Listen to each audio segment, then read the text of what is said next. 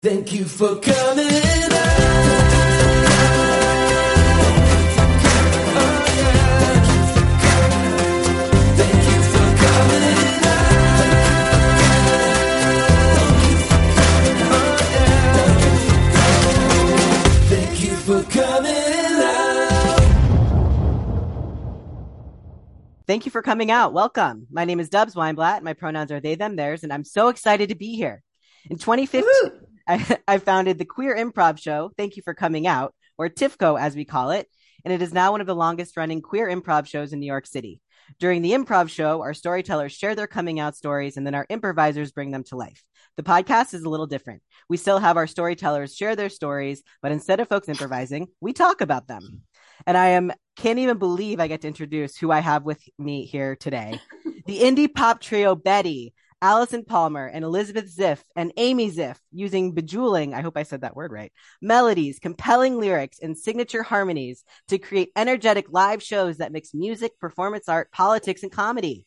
Betty sings of joy, love, longing, sex, food, heartbreak, and the universal hilarity of human existence. More than a band, Betty uses music to channel their passion for fairness and equality. From the beginning, they've lent their voices to causes they fight for, their talent in collaboration with other artists of every medium, and their time in support of women and girls worldwide. Hello, hello, Betty, all of the Betty people. Hello, Dubs. Dubs, no one has ever said bejeweling before. That is so awesome. I love it. Oh my Most gosh. people say beguiling, but I Ah. like bejeweling so much more it. because it's it makes us like glittery. Thank you. Very sparkly. Oh my gosh. Love- I love so we're, that. Yeah, this is fantastic. We're super psyched to be on your wonderful podcast. And um, basically, happy to share stories with you. This is Amy talking, and ours is, uh, well, I can just, Let him ask the question. what, okay, go ahead. Thank you. So, uh, my my typical way of inviting this is we all have multiple coming out stories, coming into our self stories, and so just the floor is open for you to share one of those moments with us. Oh, there you go. See, I was anticipating that. Uh, okay, back to me, I guess. This is Amy again.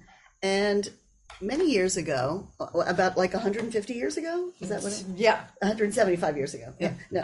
Uh, I remember that we were all uh, in the DC area and uh, we were starting to form our band.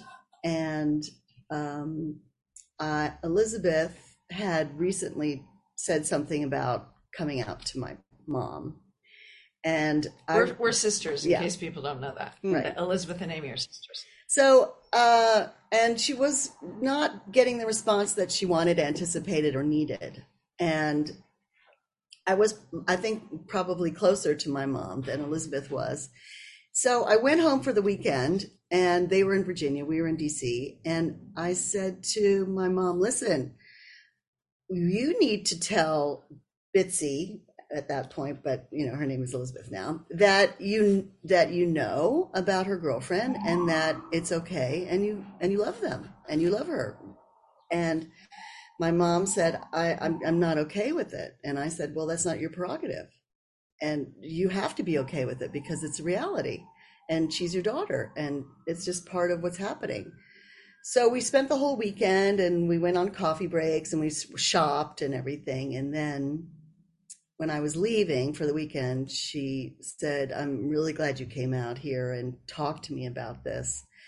And as she was saying goodbye, she held me and she said, oh, I'm just so glad it's not you. Jesus. And I had just started seeing a woman Mm. who was my first girlfriend. So I thought, well, this is the first time in my life that I'm going to be able to confide in her completely and utterly and totally because I had been doing that.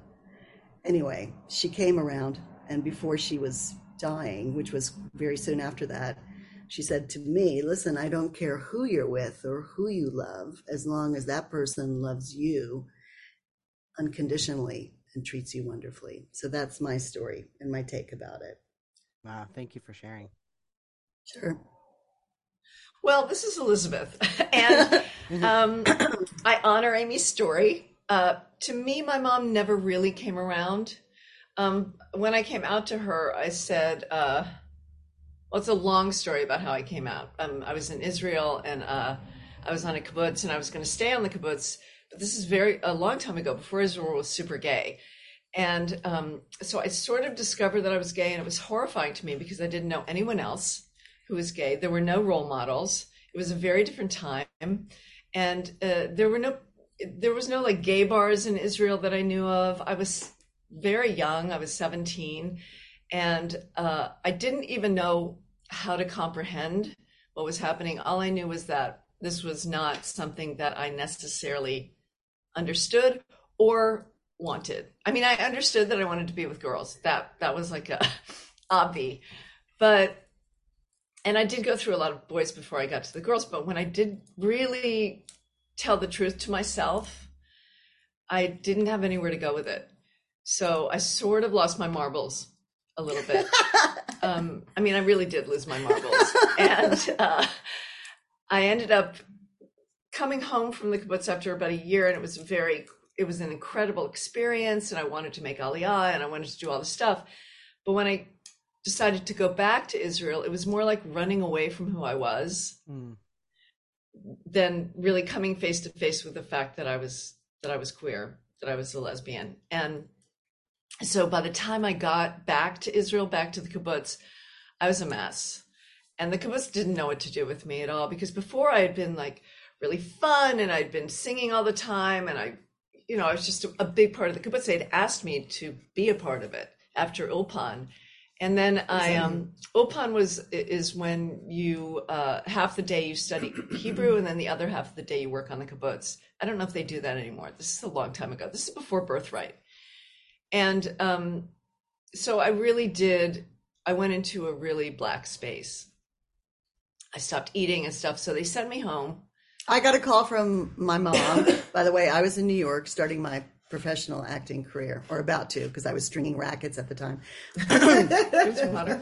and uh, I got a call from my mom. Elizabeth and I had always been close. We didn't really, we were different, you know, we did different things, but she I said, was bad, she was good. Yeah, I was the perfect child. She was not. So uh, my mom said, you know, we're, Elizabeth's, Elizabeth's coming home because she's not doing so well because I hadn't heard from her either. So she said, Can you come back home? And I did. And when I got home, Elizabeth was very, very thin. No, that's what? not what happened. Okay. She, this is what happened. All right. I, um, this is a thousand years ago. So this is oh, why yeah. our memory, mm-hmm. uh, and memory is just like, who knows what it really is. But in yeah. my mind, so they sent me home. So when I came home, I flew into New York and my mom picked me up. And I got off the plane, and the first thing I said to my mom was, Mom, I think I'm a lesbian. And she looked at me and she said, You're just hungry. And we went and got a tuna sandwich because I was very thin. And and, and then she called my sister and my dad and said, It's a lot worse than we think, than we mm. thought. It was a lot worse. So I went home That's home. when you came home. Right. I went home and uh, I just started sleeping in the same bed with Elizabeth. And we started, and, you know, talking about food a little bit. She would come down to the table and started eating again little by little. And I think that we started singing together and the band started forming in that kind of way that it was organic and it was loving and we needed to have something an, an outlet. I, I wrote a couple of songs and I said look look at this. Let's start singing together. Also i just wanted to add this too. When i did have that experience with my mom by the way before then i said mom i think i'm bisexual because i was going out with a lot of men too. And she said, No, you're just sexual. So, I mean, it took my mom a while to get there, but she did, at least before, you know, we had to say goodbye. And I don't think my dad was really part of it. How did you tell your mom? She didn't. She didn't really wait, go wait, there with did, me. Yeah, how did you tell your mom? Well, she said to me, um, Amy, you've you've stopped confiding in me because all she knew all of my boyfriends. We, you know, she knew everything about. She every, with you for the abortion. She she went with me to take me to an abortion. You know, uh, mm-hmm. uh, she knew everything about every single person that I'd been with. And then I did stop confiding in her because I was with someone that she loved very much, who was a big part of our family, and you could probably tell that she was there's you know? no way you could look at Anna and not know she was Celeste. Yeah. She was beautiful, but mm-hmm. very manly. Beautiful and very manly and very, you know, masculine. Very butch. Very butch. And she was a big part of our family. And then my mom said to me, Why did you stop confiding in me? And I said, Well, I just thought that you didn't want to hear it. you know, I started falling in love with women. And she said, that's when she said, you know, it doesn't matter who you love, just as long as you're loved and cherished. And that's her journey. And her journey was very important to my journey and yours as well, even though you didn't it hear wasn't. it directly. I never heard it. I never got. I never. She never came around to me. Uh, my dad did, but the first thing that she said to me, really, when I when I did come out, just like truly came out, I came out full on, horns blaring, through the fence, through the wall, when I met my first girlfriend, and that's really when everything stopped with my mental health. Like everything started getting a lot better because, and that's how I equate my anorexia and things like that with the fact that I didn't want to be sexual. I didn't want to have that body. I didn't want to become a lesbian because I had no way of knowing what that meant. I, I knew no one. Miss Jane Hathaway. yeah, Miss Jane Hathaway was pretty much the only lesbian I knew. And if you don't know who that is, she was the secretary on the Beverly Hillbillies who never had a boyfriend. Or Alice Alice in the, the Brady Bunch. but that's much later. And she had Sam. Yes, Alice had Sam. Sam was a beard, you guys. But you know, here's the point, and you've probably heard this a lot, Dubs, and I'm sure this is a resounding theme for everyone that is giving you a story, is that you need prototypes, you need role models, Representation matters. you matters. need representation, you need to be able to have your story look like somebody else's, even if it's very, very different, if there's a glimmer of it that's a little bit the same. And that's why we're very concerned for queer youth now because in some places in this country, not only are you not being able to get a role model or some kind of representation, but you're being squelched and also not being allowed to be who you are. I mean, it's also been the impetus for who we've been and how and where we've played and how we've played and how we've always I've always represented. I've never been in the closet. Once I came out, I was never in the closet. I went back and forth for a long time because I was still going out with men, but mm-hmm. you know, it's okay. But no, it's everybody's process is different and it's all valid. Sometimes you can never come out because of the your circumstances, and I do understand that. I don't. I'm not a proponent of come out, come out, because some people need to be safe and they need to have their family or they need to have a support system, and a lot of people don't have that. Mm-hmm. But now the thing that's different is there is the internet. There are things like Facebook and Instagram, TikTok, where you can find a community, even though you don't have that, you know, face to face thing, but you still don't feel alone. But we did not have that. You know, there were no, there was no internet then. It, it, it, you really did feel alone. And I think you've probably heard that from other people who are our age, that it was really, really hard and very scary to come out. I mean, we were in DC at the time during Reagan. So that's when AIDS first started happening. And that, you know, he didn't say the word AIDS until 1986. And our friends were dying and had been dying for years. And it was just a, that propelled us into that and feminism that and and uh, coming out propelled us into a lot of the things that people think would thought would stop our career. But i think i think in essence they prolonged it because we although we never had a major record label or things like that and people warned us if you play for aids if you play for gay pride it's going to destroy your career. But what it did was it built a following and it built a community. a community and a sense of ourselves and and who we are politically even more than musically. And artistically. yeah um was to to to be a part of the, this community and to speak for people who couldn't speak. To, we played at the march on washington in 19 what 89 for hundreds of thousands of people who were gay. And you know we came on after RuPaul and we've always been a part of that come you know uh Presence. a part of the presence and the system that wants people to feel good about who they are, Mhm. no matter who they are. And I think that came from the fact that when we were coming out, it was dangerous. It's still dangerous, and it, most of the world is dangerous. We played it at uh, Baltic Pride and had you know stones and horse poop and things and glass thrown at us. You know that was that was dangerous, and that was 2014. So it's still very dangerous in, in a lot of parts of the world and a lot of parts of America. But you know, um, my story ended well. I ended up meeting this this girl, and we fell madly in love. And of course, we're great friends now, as all ex lesbians are. Most of Um, them. Not ex lesbians. um as yeah ex girlfriends. Ex-girlfriends. girlfriends but in general what i got from my thing and i think that i never got what i wanted from my parents the first thing that my mom said was don't tell your father Mm. so i didn't and so when she passed away i brought my girlfriend to shiva and um it's when you are most people jewish that listen or do i need to explain shiva Um, I think it would be helpful to explain it. Yeah.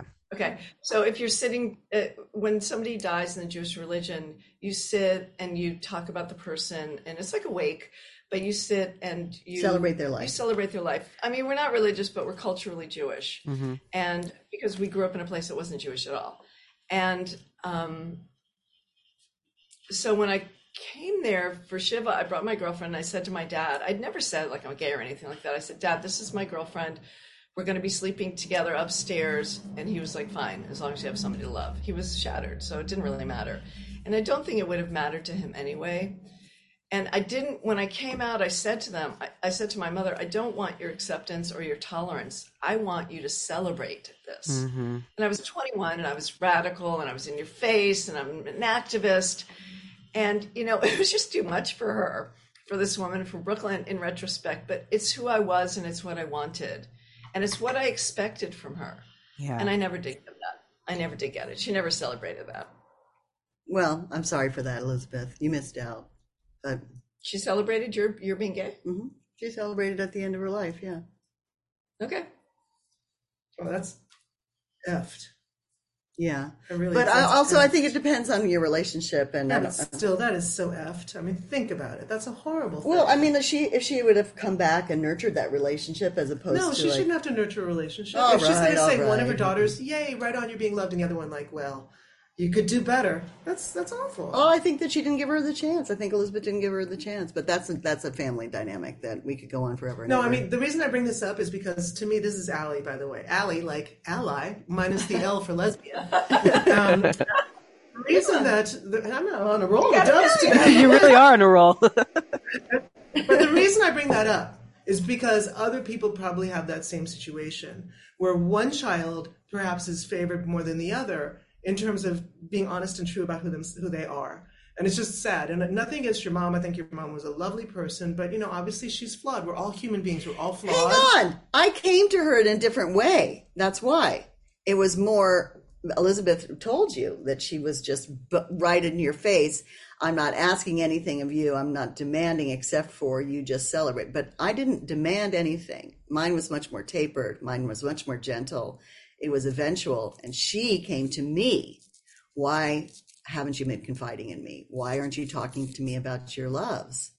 And that was after a process. So No, I it totally was hear you. different. I totally hear you, but to me, I'm sorry. As a parent, I think that's I think it's not good. Listen, as parents, we know differently now. You know, I'm a parent That's too. what I'm saying. I'm saying that's So- what I'm saying. As a parent, I want anybody out there who's having this problem to understand that we hear you, we see you, and it should be fair for all kids to be loved and treated exactly the same way in a good, positive, healthy way by their parents. That's all I'm saying. It doesn't, it, I never felt that my parents didn't love me, for sure. Oh. But I didn't feel like they didn't love my whole me. So there were, there were, it was chosen love, you know, not, con, not unconditional. It was conditional. And I think that, that that's where they came from. You know, they really didn't know any gay people. And if they did, it was always a, Uh, like, it, it just wasn't something that was in their lexicon. I don't- Meanwhile, I remember this is Allie again. I remember being in college. Thought it never even occurred to me. I mean, like I'd seen erotica and like you know this kind of thing. But in college, someone said to me when I joined the theater department, and all of a sudden my life just blossomed. I knew who I was for the first time.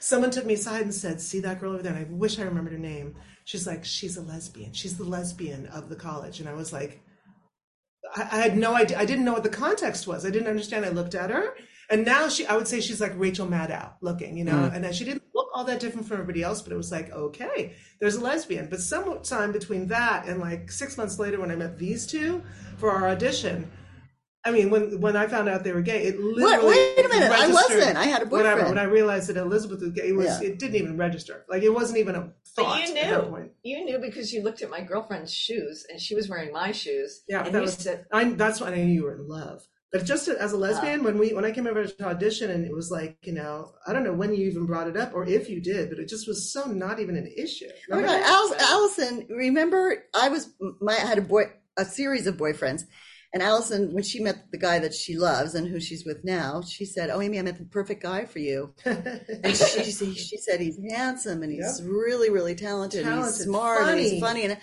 and I said, "Well, it sounds like you're into him." She said, "Oh no, no, he's not my type, but he's your type." And then meet cut two. How many years have you been together? Thirty-seven years. They've been together. You know what's funny?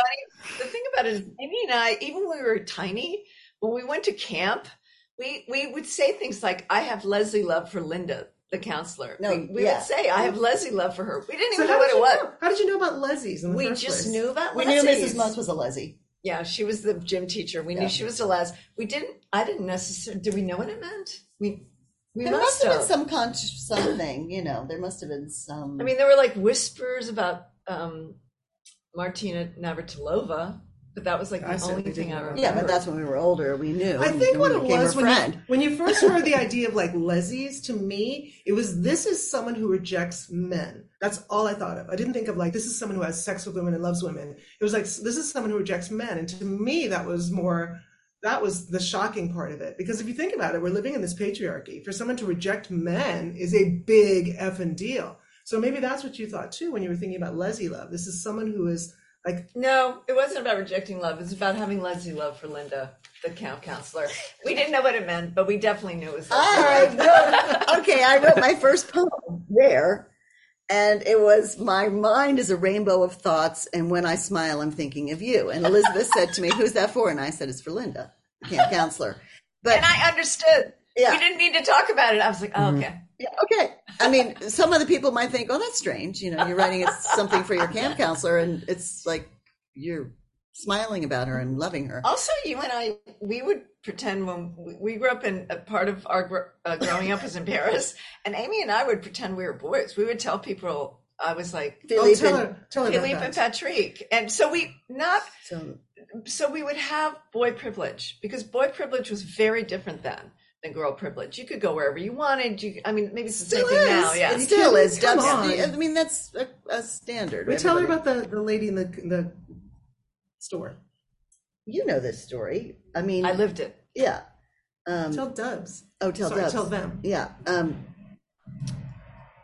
well, let's see. Oh, okay. Well, uh, every day. Are, are we allowed to keep talking about stuff? Or, it. Yeah. I'll, yes, Okay. absolutely, please. when when we lived in Paris, uh, we had routine, and Eli- there are four of us. We have there are four siblings, but Elizabeth and I would go every day after school. We would go to the candy store, and uh, as one does. as one does in Willy Wonka as in well. Willy Wonka. But we had we had to wear little smocks, little like little dresses to school uh, in the French school. So we both have- had short hair. Right. We'd run home, change into our jeans and t-shirts, get on our bikes, and go to the candy store. And the uh, the Amy lady, had the coolest bike, by the way. yeah, I did. I brought it over a from banana France, seed, and it was gold sparkly, Yeah. and it was a boy's bike. and I really wish I had it now. Naturally. Bejeweled. Just kidding. Bejeweled. You're right. yeah.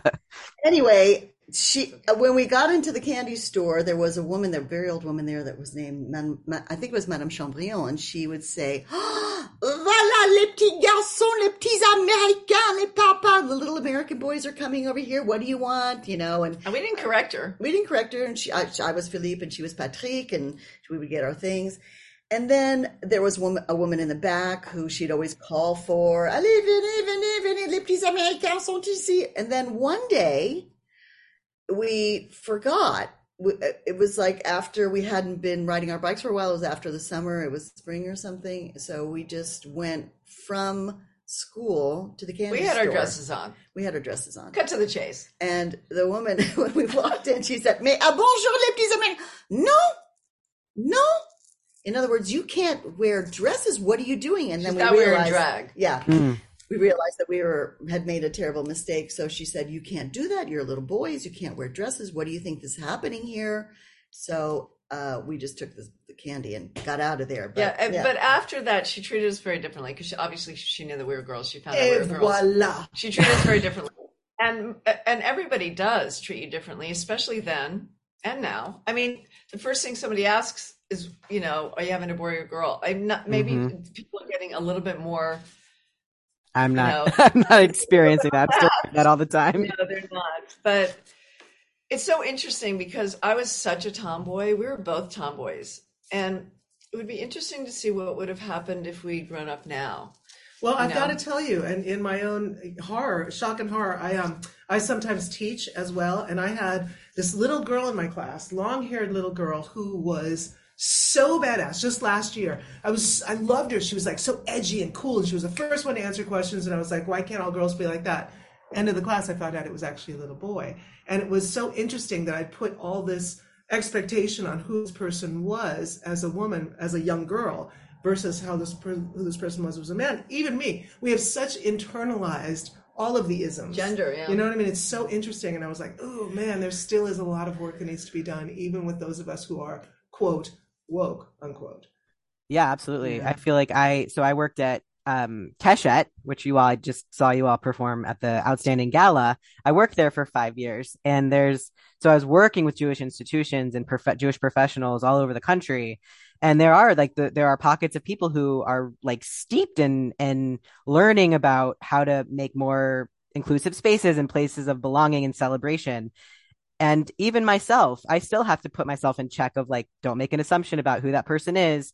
Don't make an assumption. And like it's it's a constant dialogue in my head. And so it's it definitely it's a, 100%. it's a an intentional act of expanding how we view people and how they express themselves in the world. True, true, and to be forgiving, forgiving of ourselves and others when they do slip up. Because you know, how can you not in a culture that is trying to oppress you with everything it has, and you're like punching up at this thing? You know, it's you're going to make mistakes, but we just keep trying, don't we? And I don't think Yeah. it's intentional if somebody misgenders somebody that is very, um, you know, conscientious about it.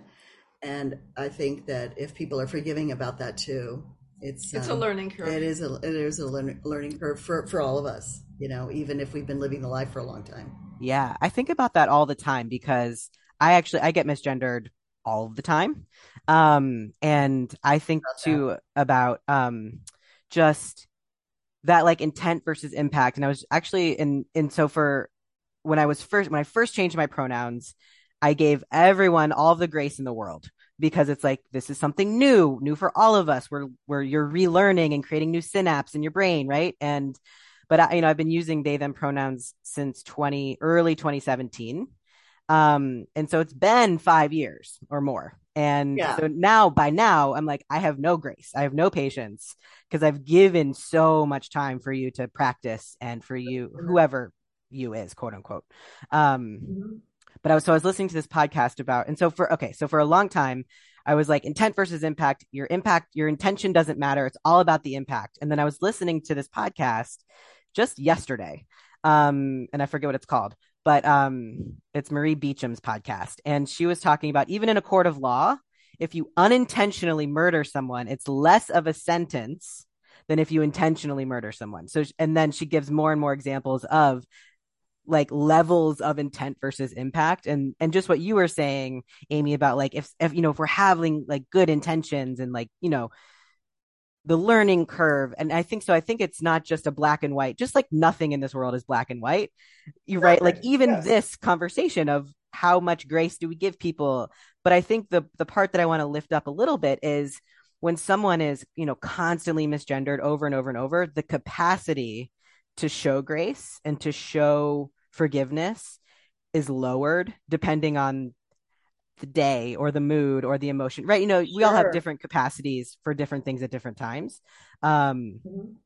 but i think generally speaking i think if we had all just a little bit more patience and grace with each other um because marie brought up also if someone is intention is has good intentions of engaging in a conversation with you and they say something wrong you have to it's good to assume that if you correct them that they're still going to have those good intentions because they want to be engaging in conversation. And i think it's just there's a lot of there's a lot of um like gu- armor and guards up when especially because it's like people say really hurtful things to me all the time. And so i always have guards up. And so i'm always assuming the worst. And then i it's it's another one of those active things of they're not trying to hurt you. They're not trying to hurt you and just engage in do- does that make sense and so it's all just it's 100%, but it also goes Dubs, it also goes the other way because I was just having this conversation at church yesterday with someone who was like, you know, I can get behind the whole trans thing. I really have that, you know, trying, the straight person really trying to get there. The only thing I can't do is the they them. It makes me so angry when someone says they them because it just doesn't make grammatical sense. And I was like, hey, look, you know, we use it too, as I don't have to explain it. Like we all use those those terms. It's not a big deal. And my friend said, yes, but anytime someone corrects me, it just makes me so mad. So the defense is on the other side as well. And that is untenable. You cannot have defense. If you're trying to be a better person, you cannot have those walls up if you are actively insulting someone. You know what I mean? But you know what's really great about Betty bringing it back Yes, please. to the band Great. um, is that when people do come to see us, I think everybody feels included, and that's something that we've always tried to do, even when we're not trying to do it. We're doing it because we're gay and straight together. We're black and, and white, Jewish, uh, white Jewish and black. Um, Christian. What would you call yourself? No, I'm pagan. I'm Pagan. pagan. I just go to a Christian church. Yeah, I mean, we're which is you know we're everything, and we have always had open arms to to the communities, any community, and so a lot of people, a lot of communities own us, and that's fine. That's fine with us as long as when you come to a show, you feel safe and you feel like you're having fun and you feel like you can relate to the music, whether it's whether we're using the right pronoun for you or not. People have told us that they feel included here. And that's always been important to us. That's why we started playing gay prides and you know, in our first band in 1982 in Washington D.C. when it was really scary to do that. Nobody would play for gay pride. It was behind a fence, hidden away. Before we had any kind of consciousness or any kind of identification of being different or um, gay or bi or anything like that, we just had a big community. The artistic community had a lot of different kinds of identities in that community. And it was important for us to show up as artists to, you know, represent or at least to support. And that was very important. I think that most artists that we know have always felt that kind of affinity to be supportive of the artistic community in that where there are lots of different kind of gender identities Also, my, I think one of my main uh, life uh, propulsions, this is Allie again talking, is, is fairness. Always has been. Always. And it's ne- a lot of things have just not made sense to me. And I will fight for stuff to be fair. Just because, you know, I had I had an abusive father and stuff. So it, it's like it all comes from my heart and rage. So if something's not being fair, I don't I don't care what it is. I want to try and fix it in any way that I can. And I think that seems to be a somewhat common thread through all, for all of us. 100. But also, you're, you're a black woman in America, right? I mean, why wouldn't you want? Why wouldn't you be filled with rage? Any woman, period, in America, you know. Um, I think not just women trans people as well Yeah. you know i mean and and also you know, Mm-hmm. Anybody who's Yeah. oppressed, Anybody who's any the way, other. who's the other. But Yeah, it's the last dying other. gasp of the dinosaurs, and we shall rise. And we have been ris- rising. And the beautiful thing about Betty, bringing it back to Betty, is that we do have this because we've been a part of these communities for so long and have performed for them. And even if people don't think we're part of the community but have come to see our shows, they have supported us for our entire career for 36 years and we're independent artists. And so we feel that support on a daily basis. Uh, now we're doing a kickstarter for our next album. It's Our the first Kickstarter, Dubs. Yeah. it's the first time we it's the first time we've ever done that and we've had to because people don't really pay for music anymore. They just download it. They don't really understand that it costs a lot of money to make a record. And, And if I could add something to that, a lot of people can record now in their homes, like on right on this on a laptop. They're mm-hmm. like, oh, you know, anybody can do this. But the way we want to put out records is we want to put out the the absolute most top notch possible product after 36 years. So for us, we needed to raise the kind of money that we could do that, and that's why we started the. but it's Kickstarter. also interesting to know that uh, i i was reticent to even go into that kind of situation of a crowdfunding thing but now i've seen the response and it's it's interesting because people really want to support the artists that they love and it's wonderful how much And people want to support. They want to have some kind of vehicle for that, not just buying a ticket or a merch or merchandise, but for people They that have a followed vested for a long time. interest. Yeah, to be next part of album. it, to be part, part of the project, Yeah, part of the process. It's interesting. Yeah, so that's been really illuminating for us because I think all of us were a tiny little bit reticent to do that, but in America, you are not funded by the government to, to make a record. In Like Canada, if you want to make a record, you're, you're partially funded by the Canadian government. Hmm. In Germany, in France, in in the Netherlands, in so Well, you have to go through a process. Yeah, not but it's- But you can be. The it's- option exists. Yeah. yeah, you also get as an artist, you have health care. Yeah. You know, you have for for us when the pandemic wasn't happening, we didn't work, right? We had to create other ways of of finding a living and things like that.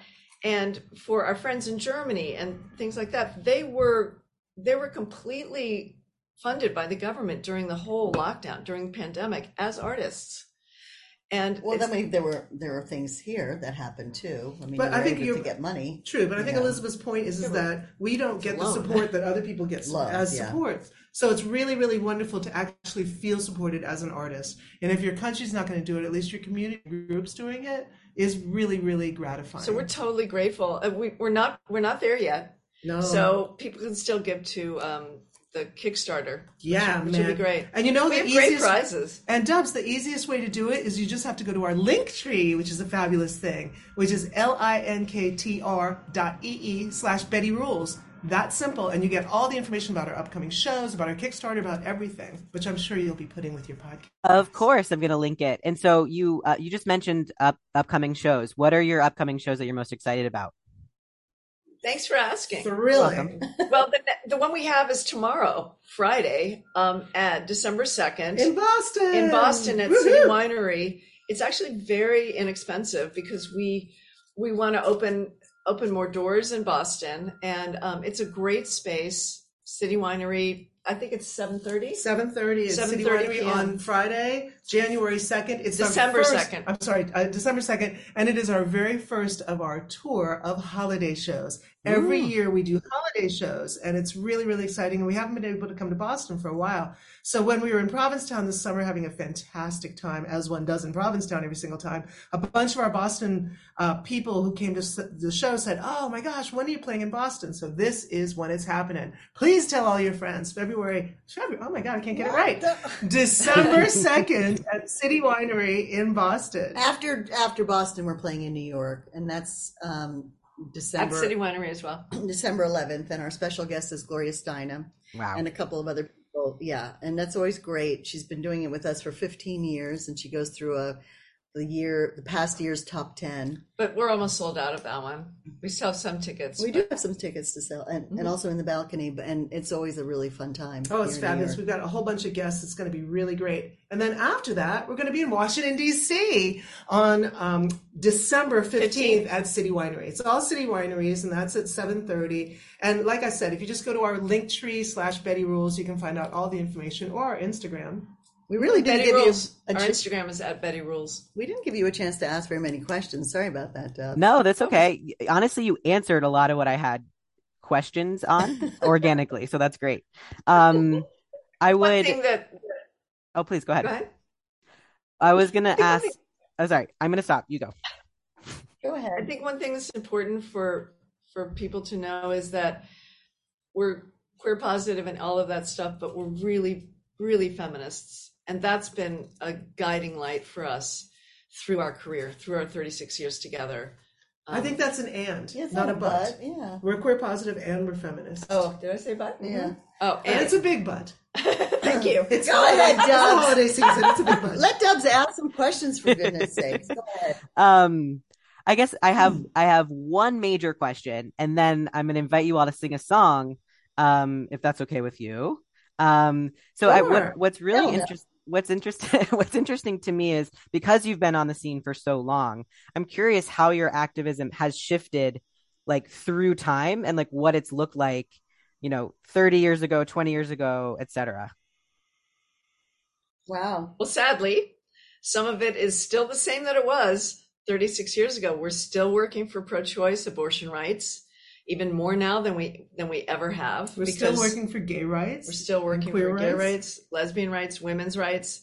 So, in a lot of ways, we've progressed. There's gay marriage now and things like that, but that's on the chopping block too, and could be if we don't, uh, if we don't, first of all, get rid of the uh, illegitimate Supreme Court, and if we don't figure this out of going forward in, in a and democracy. including trans rights as well. Yeah. I mean, now uh, that 30 years ago, that wasn't such a, you know, a presence. It wasn't a part of the and a con- LGBT and a consciousness.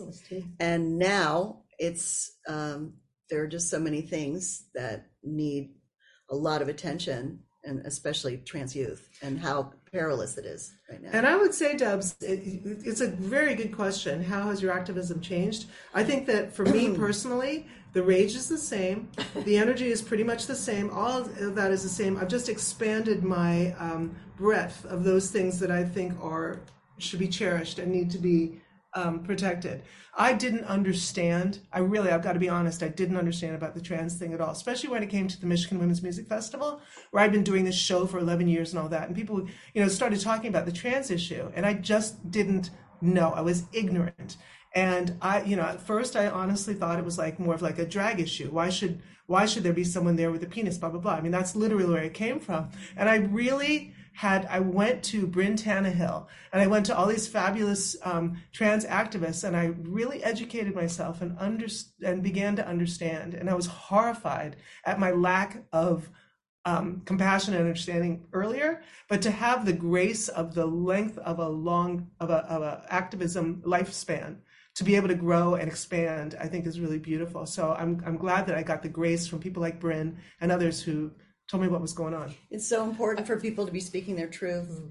and to involve other people that they know have a consciousness and an identity and an inclusiveness. and in it's there. im- important to expand and grow like Alyson did. Um, I I'm I'm trying right now to bring in the elf, the elven, elfish people into my. Come on, they were always there. I'm kidding, um, but you know, I just I see I see I th- I feel more positive about what's going to happen. I think hmm. there's a lot of things that are stopping us and it feels like it's a wall but it's really a rubber band. And we're going to move back a little but then eventually we're going to we're going to cut through the rubber band. And i think we've done it. We've been together long enough and been activists long enough to see that you step forward and then you step back and then you step two steps forward and one step back so i really do believe that we're headed in the right direction. We just have to work harder. We just have to to expand to other people and come together as as a bunch of different communities coming together. Because once they conquer and divide then we're, it's not going to happen. But if we stick together then then we can move forward. Yeah. I hear what you say. I have one tiny quibble of, to, personally about your analogy, which I think is a brilliant mm. one. I don't think that you actually break through the rubber band. I think the rubber band is always there. It might get floppy, but it's always there, ready to bounce back, and that's where we we dropped the ball. We didn't understand that. We thought, oh my God, we've gone through as a culture, you know, as, as a progressive culture.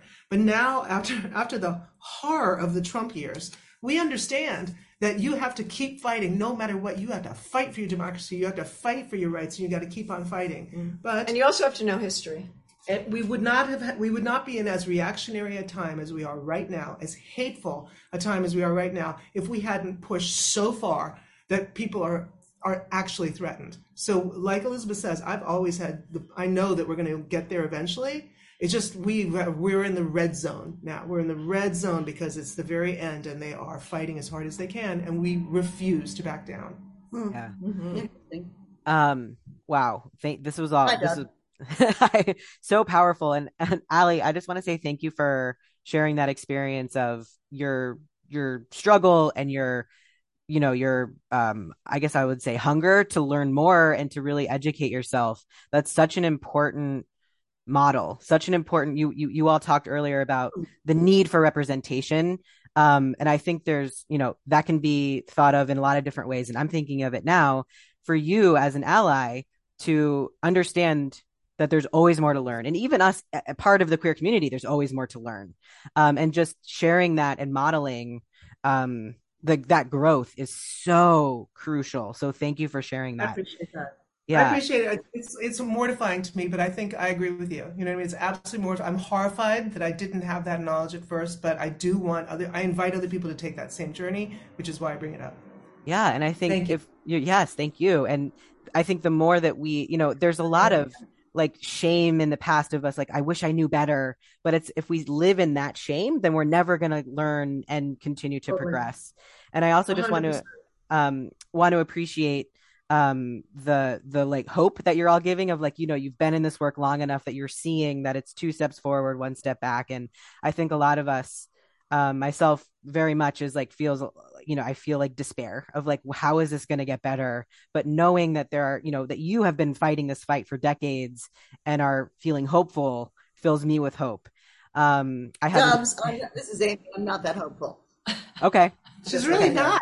It's not. She's really not. I'm not That's the kind of person she is. it's a spectrum It's a spectrum. Yeah. Yeah. So I, I hear you, and I appreciate your despair. And Yes. it's a constant struggle not to be despairing and find vestiges of tiny shards of hope wherever we can. yeah That's also personality. Oh yeah. Um, well, what something that gives me hope is music, and so I would I would love if you are still still game for it to to give us all hope and to sing us a song. Oh, song. yeah, probably. The one thing that Betty stands for from all from the very very beginning is this: what the world needs now, what the world needs now, what the world needs now, What the world what the needs now world needs now, is love, what the world love. needs now. It's the thing only that is just to thing. be loved. What the Love. world What the world needs now needs now, is love, what the world love. needs now. No, not just not just for some. everyone. Lord, we don't need another mountain. There are mountains and hillsides enough to climb, There are oceans and rivers enough to cross. enough to last till the end Of time, what the world needs now needs now. is love, sweet love. needs now. It's the only just loved. What the Love. What the world world needs now needs now. love, What the world love. needs now. No, not just but for for some. everyone. Lord, we don't need another meadow. There are Cornfields and wheat fields enough to grow. There are Sunbeams and moonbeams enough to shine. enough to last, you know. No, no, no, no, no, no, no, no, No, no,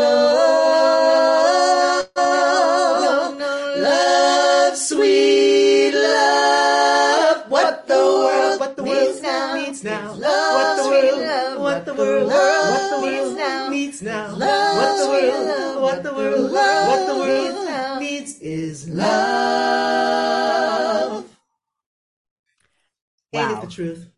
And that rhymes with dub. Yeah. Betty. uh, I just I feel so honored. I just got like a little private concert. Thank you. That's right. On video too. People don't know that we're zooming. I Thank Yes, come Thanks, up to New York. We Come have up to- to we New have to York go. again. Yeah, come I on will. up to I New York. I live in Brooklyn. I'm just visiting. I'm visiting Texas. So I will. I Oh, will. so definitely- Are are you you- coming to our show? I am gonna be. on the 11th? Wait, when is the New York one? Oh, for goodness December sakes, 11th. just said it, Dubs. I know, but it doesn't hurt to repeat it. December. 11th. December I have to go to the 11th at 7 o'clock on Sunday. You going to come? I am gonna be in Denver. But honey, you will also have December 2nd in Boston this Friday. Come on, let's make it a Boston party. Uh, I wish I would be there if I could. I'm gonna be in Texas and then Denver, but I will. I follow you on Instagram. traveler. I know. Yeah. I follow you, and I will definitely come to the next show that I am able to. Um, Yay. They're thrilled. Yes. Um, I want to be conscious of time. So, um, and I know Elizabeth uh, stepped away for a moment, but why don't I do the lightning round with you two? One thing we would love to do, Dubs, as a special um, celebration of this fantastic conversation with you is to give away a pair of tickets. One pair? One pair of free tickets to our show. Two pairs, two pairs. Two pairs. pairs! You're That's going crazy! pairs. All right. Two pairs of tickets to our show in Boston this Friday, which is at City Winery um, on January on December second at seven thirty p.m. And the only person who can actually win this, the two different people who are going to win pairs of tickets, have to answer this question. Something we've talked about in this show: How many years has Betty been together? Whoever gets in touch with Dubs with the very first answer, we got two pairs of tickets for you, and we want you to come up afterwards and say, hey, howdy, and we can't wait to meet you. Wow. Amazing. I love that. I will put the question in the caption. That's so generous. Thank you for that. So the um, you can also put hellobetty.com on your thing. oh, sorry, what'd you say?